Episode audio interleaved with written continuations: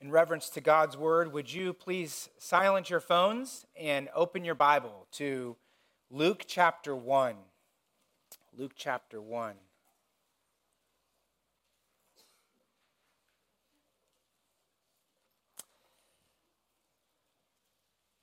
Thank you for gathering with us this morning to celebrate our resurrected Lord. Luke chapter 1 in the fall of 2020, an American named Philip Walton was kidnapped in Nigeria. At the time, President Trump was the president, and there was news that the extremists demanded that Philip's family in America give a ransom of a million dollars or he would die. And so the president sent in SEAL Team 6 to conduct a special operation to rescue Philip. In the middle of the night, in just a few short hours, the Navy SEALs made a precision strike. They dropped in and they rescued Phil and brought him home. Phil Walton was in a hopeless situation. There was no way he could get himself out of that. But he had a skilled team of rescuers who were able to save him. And I'm certain someday that's going to be a movie, if it already isn't.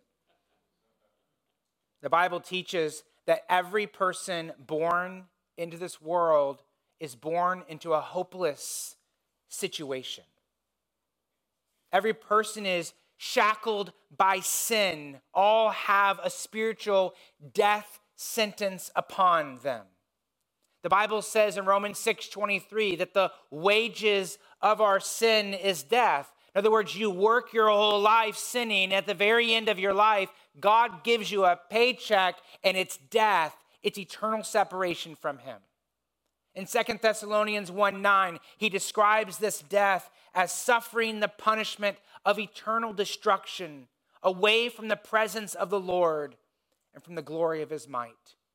Jesus preached in Luke 13 3, unless you repent, you will likewise perish. And he was speaking of hell, perish in hell forever. And those are the facts. That's what the Bible teaches. Sin has condemned us to eternal judgment. And there's nothing that you can do about it. You cannot save yourself. Religion cannot save you.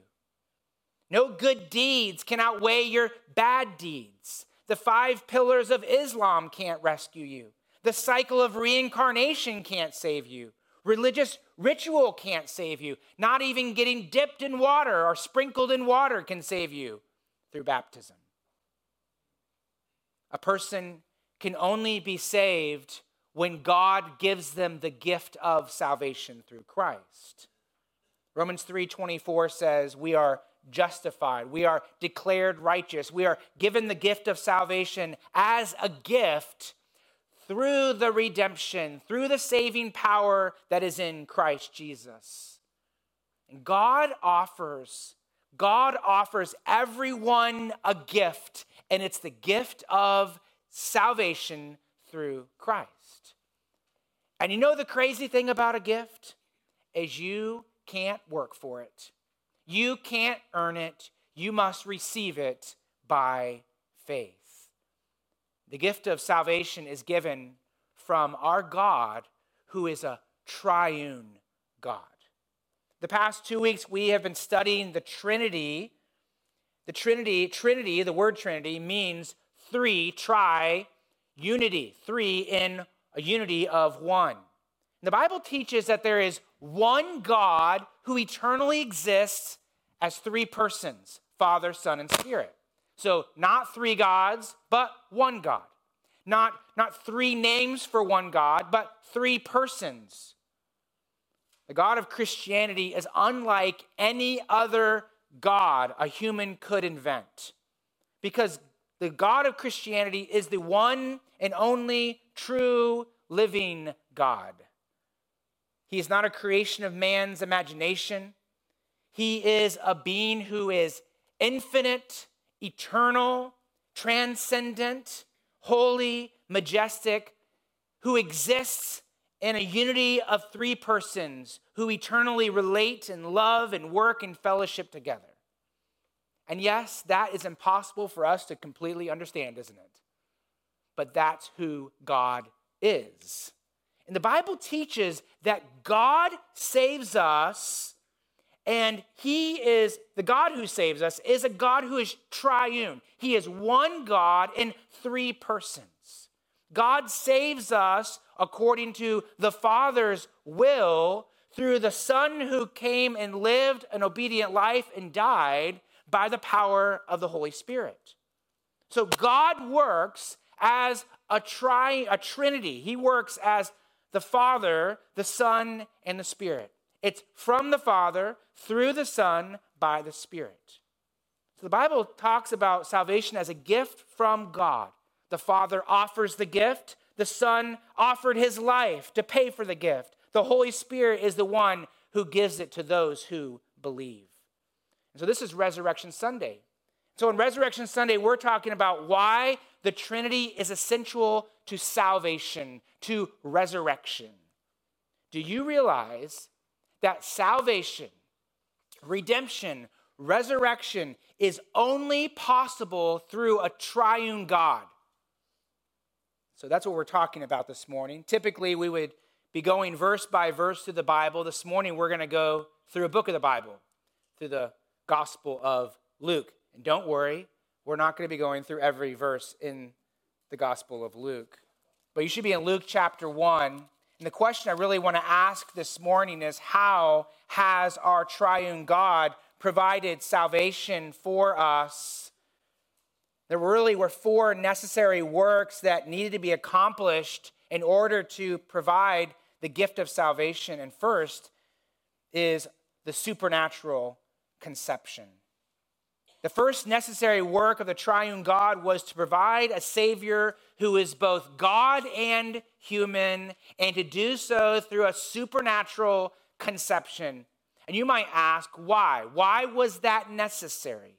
Well, if Jesus had been born of, of a normal human father and a normal human mother like Mary and Joseph, then he would have inherited a sinful nature. You see, every person is born into this world with a sinful nature, which means that they have desires that are contrary to the will of God. It means that they do that which is contrary to the will of God. We lie, we complain, we take things that are not ours, we are selfish. Everyone has this problem. We're all born with this problem. And if you don't think that's the case, then I would invite you to go down and visit the children's church room. I don't know how many boys exited, but that was a slew of boys. Now, I guarantee if you talk to those children's church workers, they will agree with me that everyone is born into this world a sinner. And I can say that because one of those boys is mine. But two humans, a male and a female, husband and wife, they could not produce a child who is sinless because we are all sinners. Like begets like. Sinners conceive and give birth to sinners. And so the only hope for us was for the Father, the Holy Father, to send his Holy Son to be conceived in a virgin's womb by the Holy Spirit. And this was a miracle, a miracle that enabled God to take on human flesh. So look down in Luke chapter 1 and verse 26. Now you might be thinking, isn't this what you talk about on Christmas? Well, we'll get to the resurrection at the very end here. But in Luke chapter 1, verse 26, we find a young teenage girl named Mary. Mary was engaged to a God fearing man named Joseph. And I want you to imagine this, this bride to be in Nazareth. Maybe she was at home by herself, planning her wedding, thinking about what was going to happen. But then an angel appeared to her, and she was told that God would supernaturally work in her womb and cause the eternal Son of God to be conceived in her by the power of the Holy Spirit. Verse 26 In the sixth month, the angel Gabriel was sent from God to a city of Galilee named Nazareth to a virgin betrothed to a man whose name was Joseph of the house of David. And the virgin's name was Mary. And he came to her and said, Greetings, O favored one, the Lord is with you. Mary was terrified when she saw this angel, as any human would be and any human should be. But God's message was one of grace. O favored one, O one that has been graced by God, greetings, the Lord is with you. And notice the one that's at work in her life. It's the Lord, it's the one true and living God. And notice he works as three persons. The Father sent the Son by the power of the Holy Spirit. Verse 30. The angel said to her, Do not be afraid, Mary for you have found favor with God. That's God the Father. This is his appointed plan to save sinners. Verse 31 And behold, you will conceive in your womb and bear a son, and you shall call his name Jesus. He will be great and will be called the Son of the Most High. So Mary will have a son his name will be Jesus, and this son will be truly human. He will be Mary's son. But also, he is the Son of the Most High. He is the Son of God. The Son of God is eternal. He was never created, He has always been. He is fully God. He is one with the eternal Godhead. He is the Son of God. But the Son of God was given another nature, and that is the nature of humanity. And he was conceived in Mary, and then nine months later, born and named Jesus. And so the obvious question Mary asks here is how can this be? Like, how does this happen? Verse 34, the answer is found. Verse 34 and verse 35. Mary said to the angel, how will this be since I am a virgin? That's a good question. Verse 35 And the angel answered her, The Holy Spirit will come upon you, the power of the Most High will overshadow you. Therefore, the child to be born will be called holy. What? The Son of God. So here we find the Father God sent the Son of God to be conceived in the womb of Mary. How is that possible? By the Spirit of God. And you might ask, was that really all necessary? Was all that really necessary? The answer is yes. You see, the only hope for us to be saved is to have a Savior who is truly God, 100% God, and truly man, 100% man. As a human, he could live the life that we could never live, and he could die in our place. And as the Son of God, he could take the full punishment of eternal hell upon himself. And he could provide for us the gift of eternal life. Look in Luke chapter 2 verse 10. Luke 2:10 gives the announcement that a baby is born. Mary gave birth to Jesus, the God man. And what happened when he gave birth to Jesus? Heaven erupted in cheers. It was like the star player took the field and the stadium went wild. Heaven was roaring with praise. In the sky of Bethlehem, a door of heaven opened and outpoured the glory of God and the announcement to the shepherds. Look at verse 10. And the angel said to them, the shepherds, Fear not, for behold, I bring you good news of great joy that will be for all people. For unto you is born this day in the city of David what? A Savior who is Christ the Lord. And in verse 13, a multitude of the heavenly hosts were there praising God and saying, What? Glory to God in the highest, and on earth peace, goodwill towards men. I mean, here the star player enters the field, and heaven can't help but scream out, Praise the God, praise God, the Savior is here. So, how, was our triune, how has our triune God provided salvation? First, through a supernatural conception. And then, secondly, through an obedient life. Through an obedient life. In order to truly save us, we need a Savior who could live the life that we have not lived, and frankly, we could not live because of our sin. We need a Savior who has lived a life of holiness before God and a life of obedience unto God. We need a Savior who has lived a perfect, righteous life and who is able to give us that righteousness as a gift. If righteousness were able to be deposited in a bank, we would be broke. We would be homeless. We would, we would owe trillions of, of dollars. If righteousness could be deposited in a bank, Jesus would have a bank account that would be an infinite amount of righteousness. And he got that righteousness because he earned it through his life and his death, and he can give it to us. And you and I, we need a brother like that. We need a brother who can pay our debt of sin and gift us his righteousness. Look at Luke 2, verse 39. How did he do this? He lived a perfect life in our place. Luke 2:39. And when they, that's the family of Jesus, had performed everything according to the law of the Lord, they returned into Galilee to their own town of Nazareth. And the child, that's Jesus, grew and became strong, filled with wisdom, and the favor, the grace of God was upon him. The Bible describes Jesus as being a baby and then growing as a child and then becoming a man, and he lived a normal human life. He had a mother and a stepfather, he had brothers and sisters.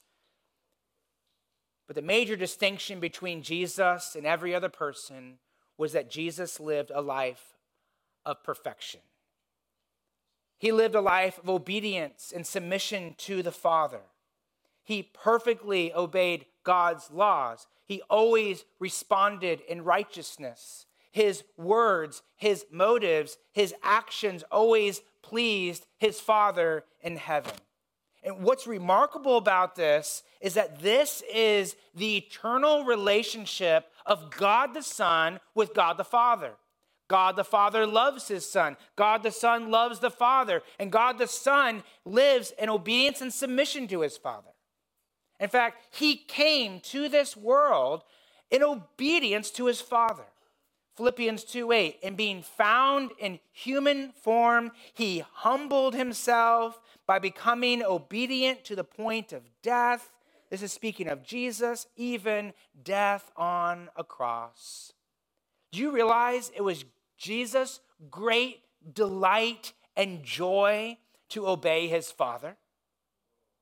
John chapter 14 says, Jesus said, I do as the Father has commanded me, so that the world may know that I love the Father. Jesus obeyed the Father because he loved the Father. He obeyed because he loved. Because he loved, then he obeyed.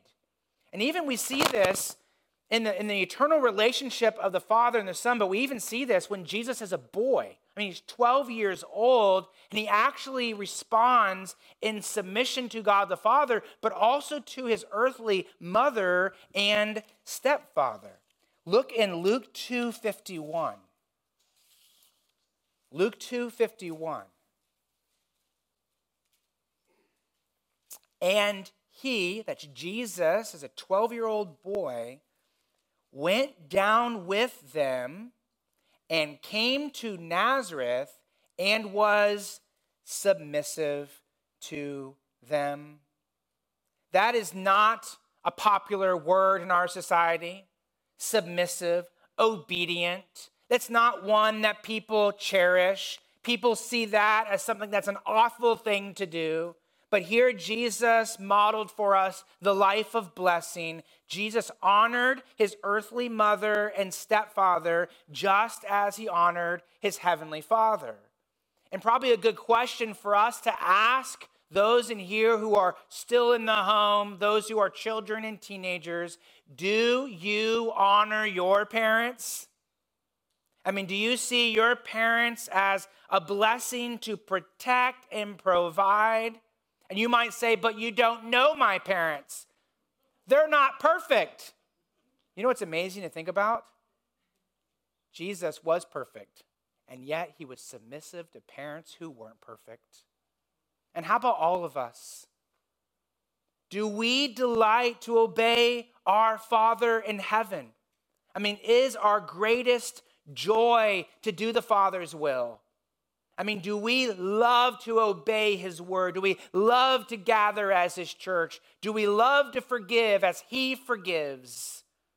Do we do so with joy?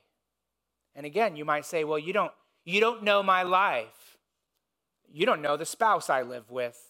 And the answer to that is, you're right, I don't. But Jesus does. And he was tempted in all points like as we are, yet without sin. And friends, he was truly human. I mean, he felt the temptation and he felt the reality of that upon his heart. Yet he delighted to obey God.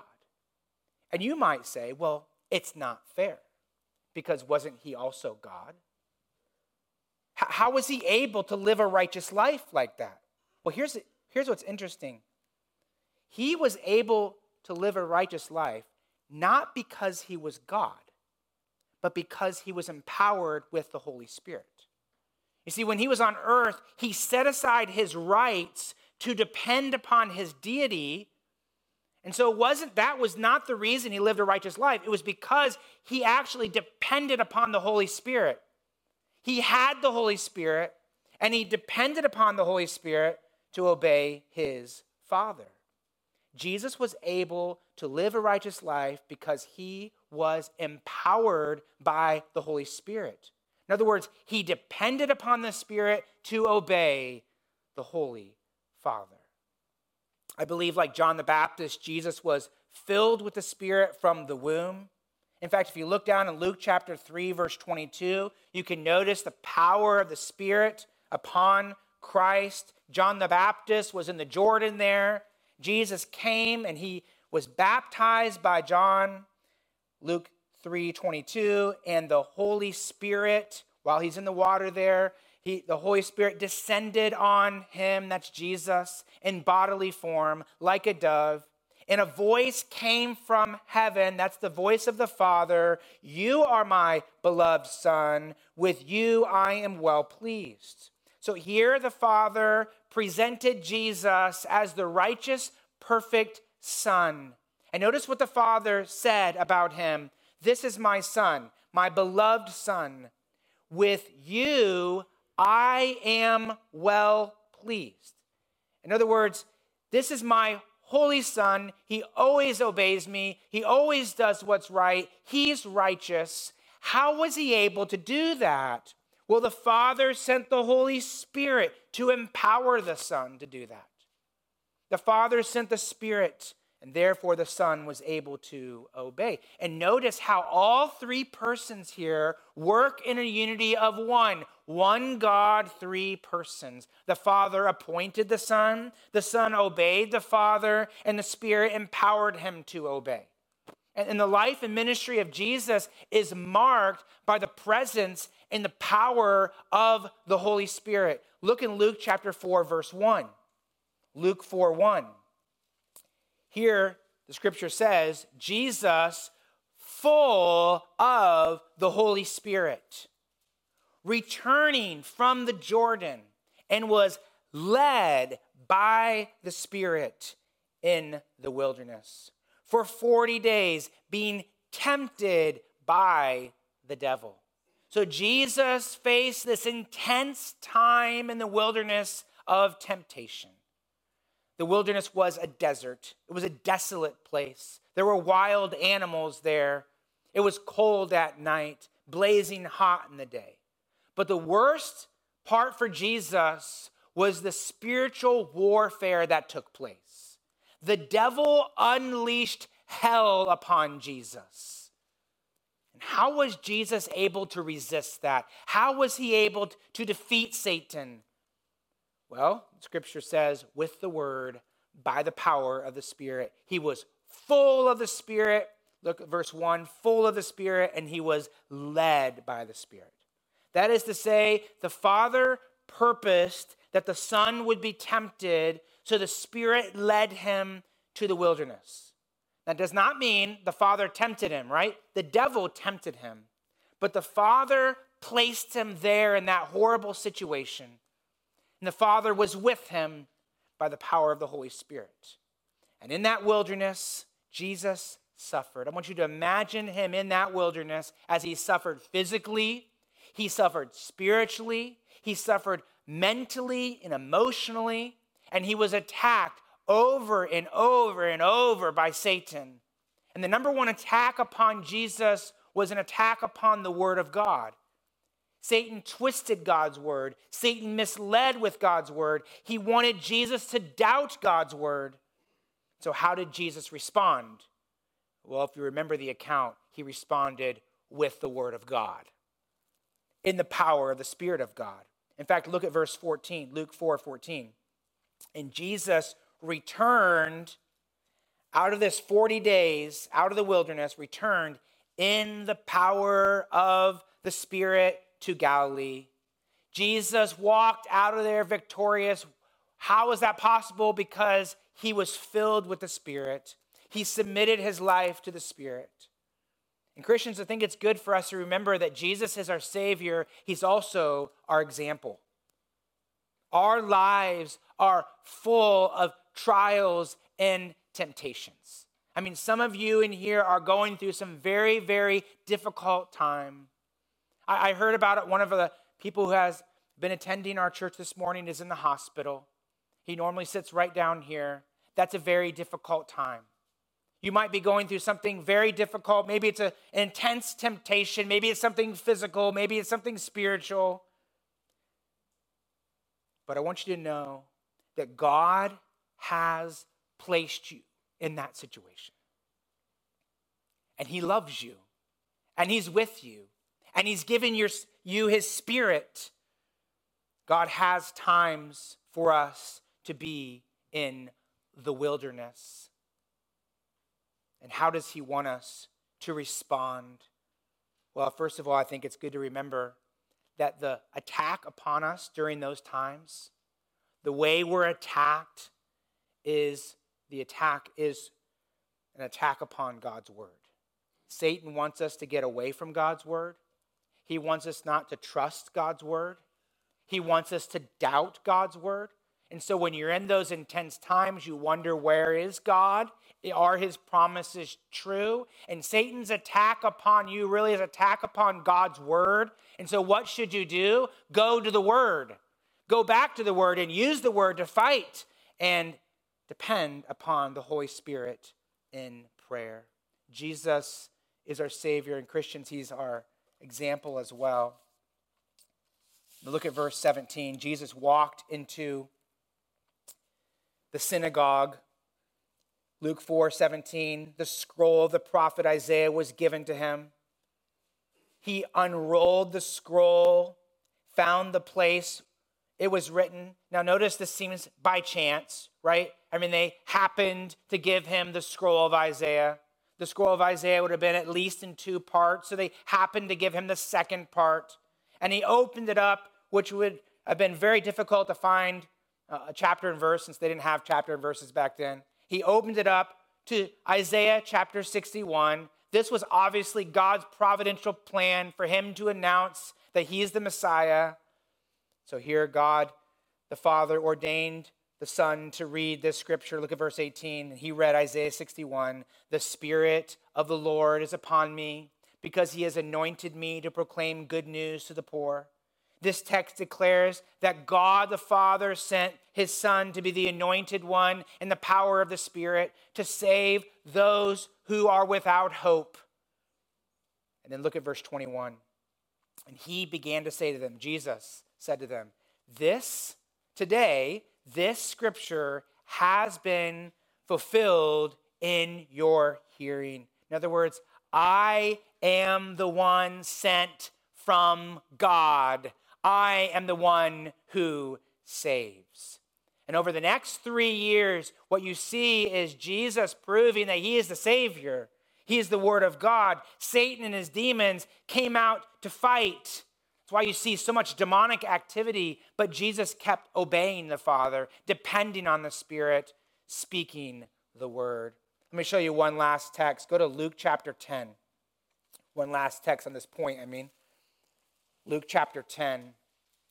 I think the unity of the Trinity is, is beautifully pictured in Jesus' prayers. Look at Luke chapter 10 and verse 21. In that same hour, he, that's Jesus, notice this, rejoiced in the Holy Spirit and said, he prayed, I thank you, Father, Lord of heaven and earth.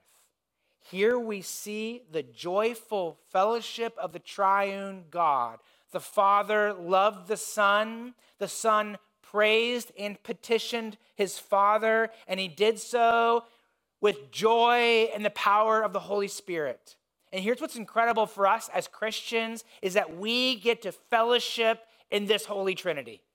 We get to pray to the Father. We do it through the Son and the power of the Holy Spirit. I think sometimes Christians, some Christians can view praying as a gloomy conversation. It's something that maybe they want to avoid doing. Sometimes at the church, we will have times of prayer. We have, at least once a month, we have the men gathering for prayer. Sadly, there's usually only about 10 or 12 people who attend. And I know some people work on Saturdays, some people have other events that are taking place. But I think in general, we could probably agree that many people just aren't attracted to coming and praying together with other people. And I, and I think probably because many people miss the joy of fellowship with the Father through the Son, they miss this right here. I mean, if you could see Jesus praying, what you would see is one praying to the Father in joy. And that's why the disciples were like, Lord, teach us to pray. I mean, do you realize right after this in Luke chapter 11 is the Lord's Prayer? And when they saw Jesus pray, they're like, I want to pray like that. So the Lord said, Okay, here's a way to pray Our Father, which art in heaven, holy, hallowed be your name how has our triune God provided the gift of salvation? Third, through a sacrificial death. Look at Luke chapter 22. Going to the end of Luke, Luke chapter 22. The Son was supernaturally conceived as a human, lived an obedient life so he could die in our place. In Luke 22 41, we find Jesus in the Garden of Gethsemane. It's the middle of the night, it's the night before he died. In Luke 22, here we find him in great agony. The Bible says he was actually he was actually sweating great drops of blood. He was so stressed. He knew what was in store for him the next day. Look at verse 41, Luke 22, 41. And he, that's Jesus, withdrew from them, the disciples, about a stone's throw, and he knelt down and prayed. So, here in the darkness of night, on his knees, he prayed in the Spirit. Remember, he told his disciples, he said, The Spirit indeed is willing. In other words, depend on the Spirit in prayer because your flesh is weak. And the point is, at the disciples needed at any other time, this was the time they needed to depend upon the Spirit. I mean, if Jesus said to you, okay, guys, I'm going to warn you right now, this is the time that you need to depend upon the Spirit in praying, what would you do? Well, these disciples, they did not do that. They fell asleep. When I was in college, we used to do these Friday night, all night prayer meetings, and we would regularly fall asleep. Someone would have to wake us up. I was in college, and honestly, the next day I was probably going to sleep in, didn't have much going on except maybe some tests. But here, these disciples were warned that Satan wants to sift you as wheat, Peter. There's a lot coming up here, Peter. This is going to be a time of temptation here, disciples. Depend upon the Spirit. Pray. Don't give in to your flesh. But they didn't. They slept. They didn't depend upon the Spirit. They slept. But not Jesus. He prayed. Look at verse 42. This is what he prayed Father, if you are willing, remove this cup from me. Nevertheless, not my will, but yours be done. The cup was used in the Old Testament to picture God's wrath and judgment poured out on sinners.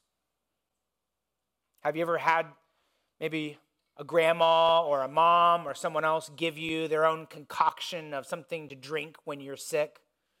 You know, they make a little tea or maybe they have their own medicinal drink that they have you drink and it tastes like chalk and cleaning fluid and I don't know, something else, right? And you drink that and you just want to spit it out, right? I mean, you, you automatically recoil as you put that in your mouth. And here in this garden, Jesus is considering the cup of wrath that he would consume on the cross. And what was in that cup? It was a cup full of vile, satanic, evil wickedness. It was a bottomless cup of eternal hell. It contained all the lies of men, the brutality of hate, the bitterness of envy and covetousness. Was a cup full of the depravity of our hearts, our motives, our desires, our selfishness, our egotistical pride, our wicked thoughts. And he knew that next day on the cross, he would open up his soul to that cup of judgment. Not for anything he had done, but to become hell's target in our place. Soon a large mob came to that garden with soldiers. They took him to the high priest's house for a secret midnight trial. Look at verse 63. Now, the men who were holding Jesus in custody were mocking him as they beat him. The Bible says they blindfolded him, they spit on him, they punched him, they mocked him. Verse 70 So they all said, Are you the Son of God then? And he said to them, you say that I am. Then they said, What further testimony do we need? We have heard it ourselves from his own lips. So that next morning, they brought him to Pilate to put him on trial again. The mob convinced Pilate to torture and to crucify Jesus. The soldiers stripped him, they ridiculed him, they beat him with a rod, they crushed his head, they flogged him, they paraded him through the streets, then they nailed him to a wooden cross. Look at Luke 23 33. Next chapter, Luke 23 33. And when they came to the place that is called the skull, there they crucified him and the criminals, one on his right and one on his left. Jesus was treated like the worst of sinners, like a criminal, crucified with other criminals. And as he hung there, soldiers mocked him, the crowds laughed at him. But notice in verse 34, notice God's love in his heart coming from his lips. Verse 34 Jesus said, Father, forgive them, for they know not what they do. This is not a decree that those mocking him were forgiven. This was a prayer that God the Father would save those that were mocking him. This was a revelation of the heart of God that God so loved the world that he sent his Son. This is the reason the Father sent the Son to demonstrate his love to sinners through forgiveness and salvation. So, as Jesus looked on at those who hated him, those who had bitterness towards him and envy of him, his cry was, Father, forgive them. Did you know that the Father answered his prayer? Two criminals were hanging on the cross on each side of him. Look at verse 39. One of the criminals who were hanged railed at him, saying, Are you not the Christ? Save yourself and us. And just think about that. He's on this cross, he's got to pull himself up, he's dying for his sin, and he's mocking Jesus. Verse 40.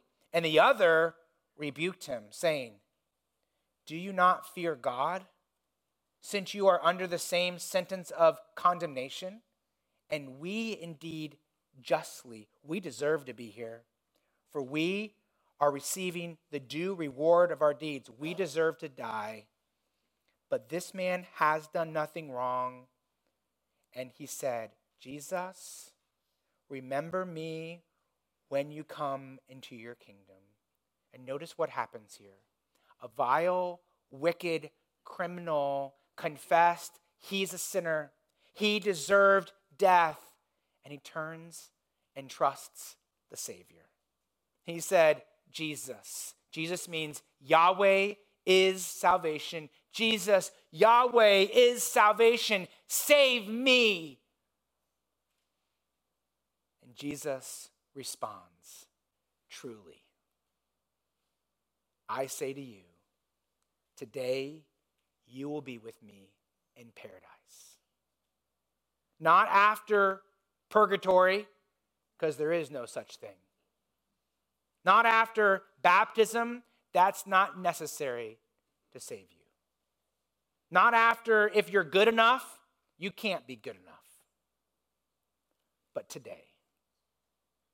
And what happened on that cross to that criminal? God loved him, sent his son, and forgave him. The Father gave him, the criminal, the gift of salvation. The Father saved him through the Son by the power of the Holy Spirit.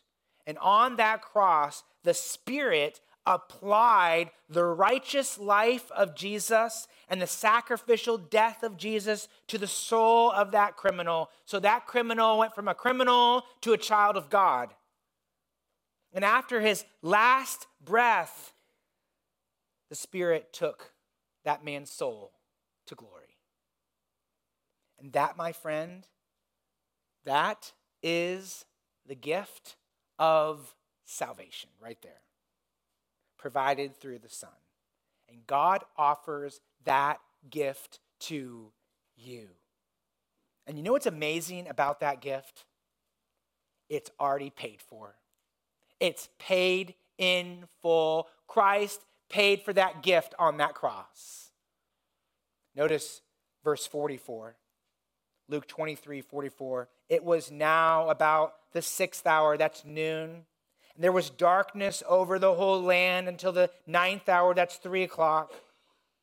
While the sun's light failed, the curtain of the temple was torn in two. So, for three hours, the earth has a blackout. Jesus suffered for sins. In verse 46, then Jesus,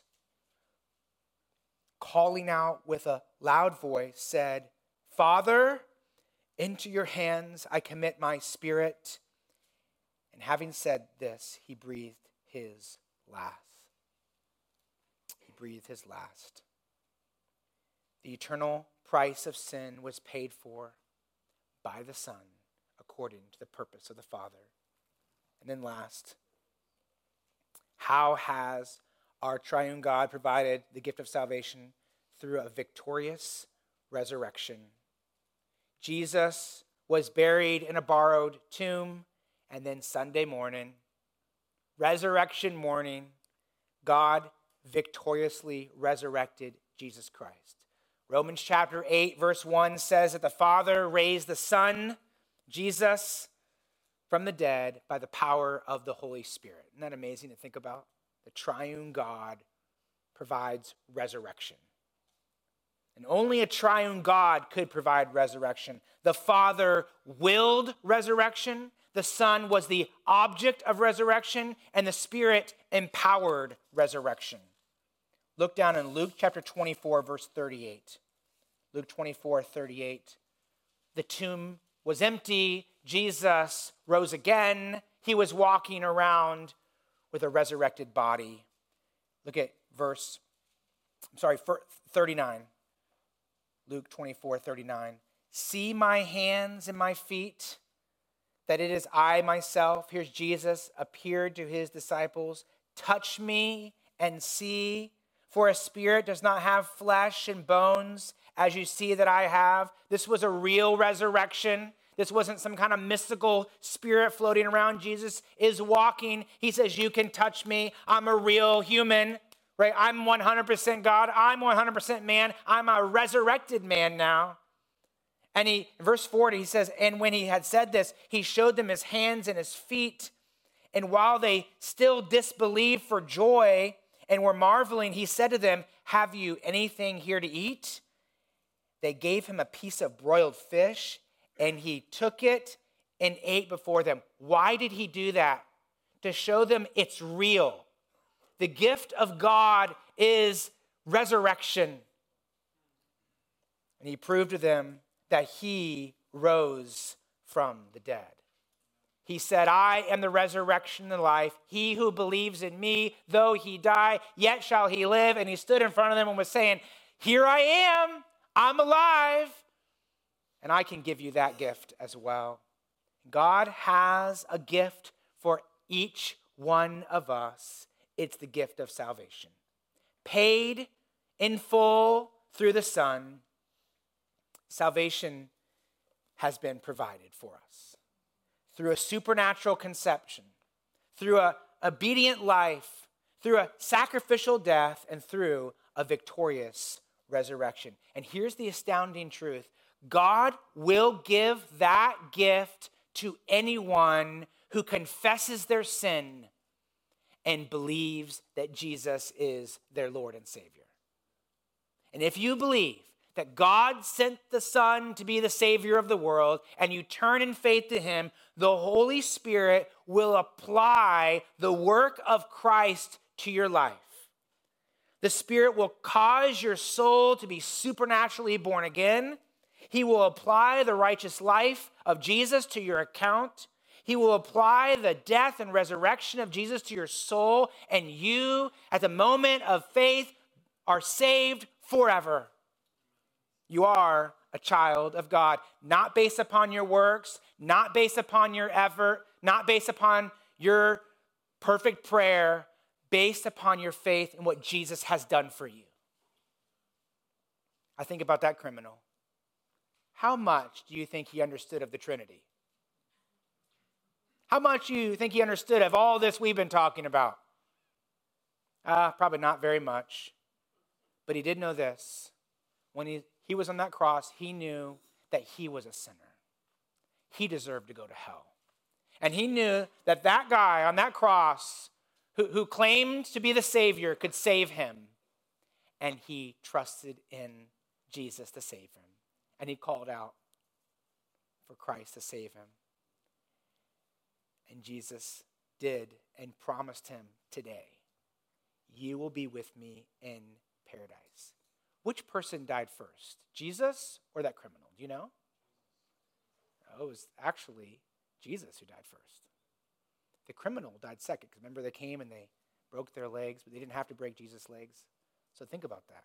Jesus died first. He goes to glory. This man still dying on the cross. His legs are broken, and eventually he dies. And then he goes into the presence of the Lord. What kind of reunion do you think that was? Here is Jesus in glory. The angels are cheering. Victory is won. Sin and death were defeated on the cross. And here comes the first one. And he's the worst of them all. He's a criminal. And he has no right to be there. He's done nothing in this world and that in the world on, on, on his life on earth. He, had, he did nothing to earn his way there. Only by faith was he in heaven. And can you imagine him seeing Jesus Christ? I mean, oh, there's a Trinity. wow, this is amazing. I believe in you. If you're without Christ, God offers a gift to you. It's a gift of salvation. He, God the Father, is the one who saves us. Not because of works, done in righteousness, but according to his own mercy, by the washing of regeneration and renewal of the Holy Spirit. He does it by the power of the Holy Spirit, whom he poured out on us richly through Jesus Christ, our Savior. And so, friend, are you trusting in the God who saves? Christian, Jesus is our Savior and our example. Example. Do you love the Lord? Do you love His Word? Do you love to do His will? Are you depending on His Spirit? Are you joyfully praying to the Father in the Spirit? Are you living a life that is sacrificial like His death? Are you longing for resurrection? I imagine there is at least one, maybe more people in here who don't know the Lord. The Bible says that today is a day of salvation. You never know when it's going to be your last day. And God says, here's the gift. You must receive it by faith. Would you bow your heads with me as we pray to the Lord?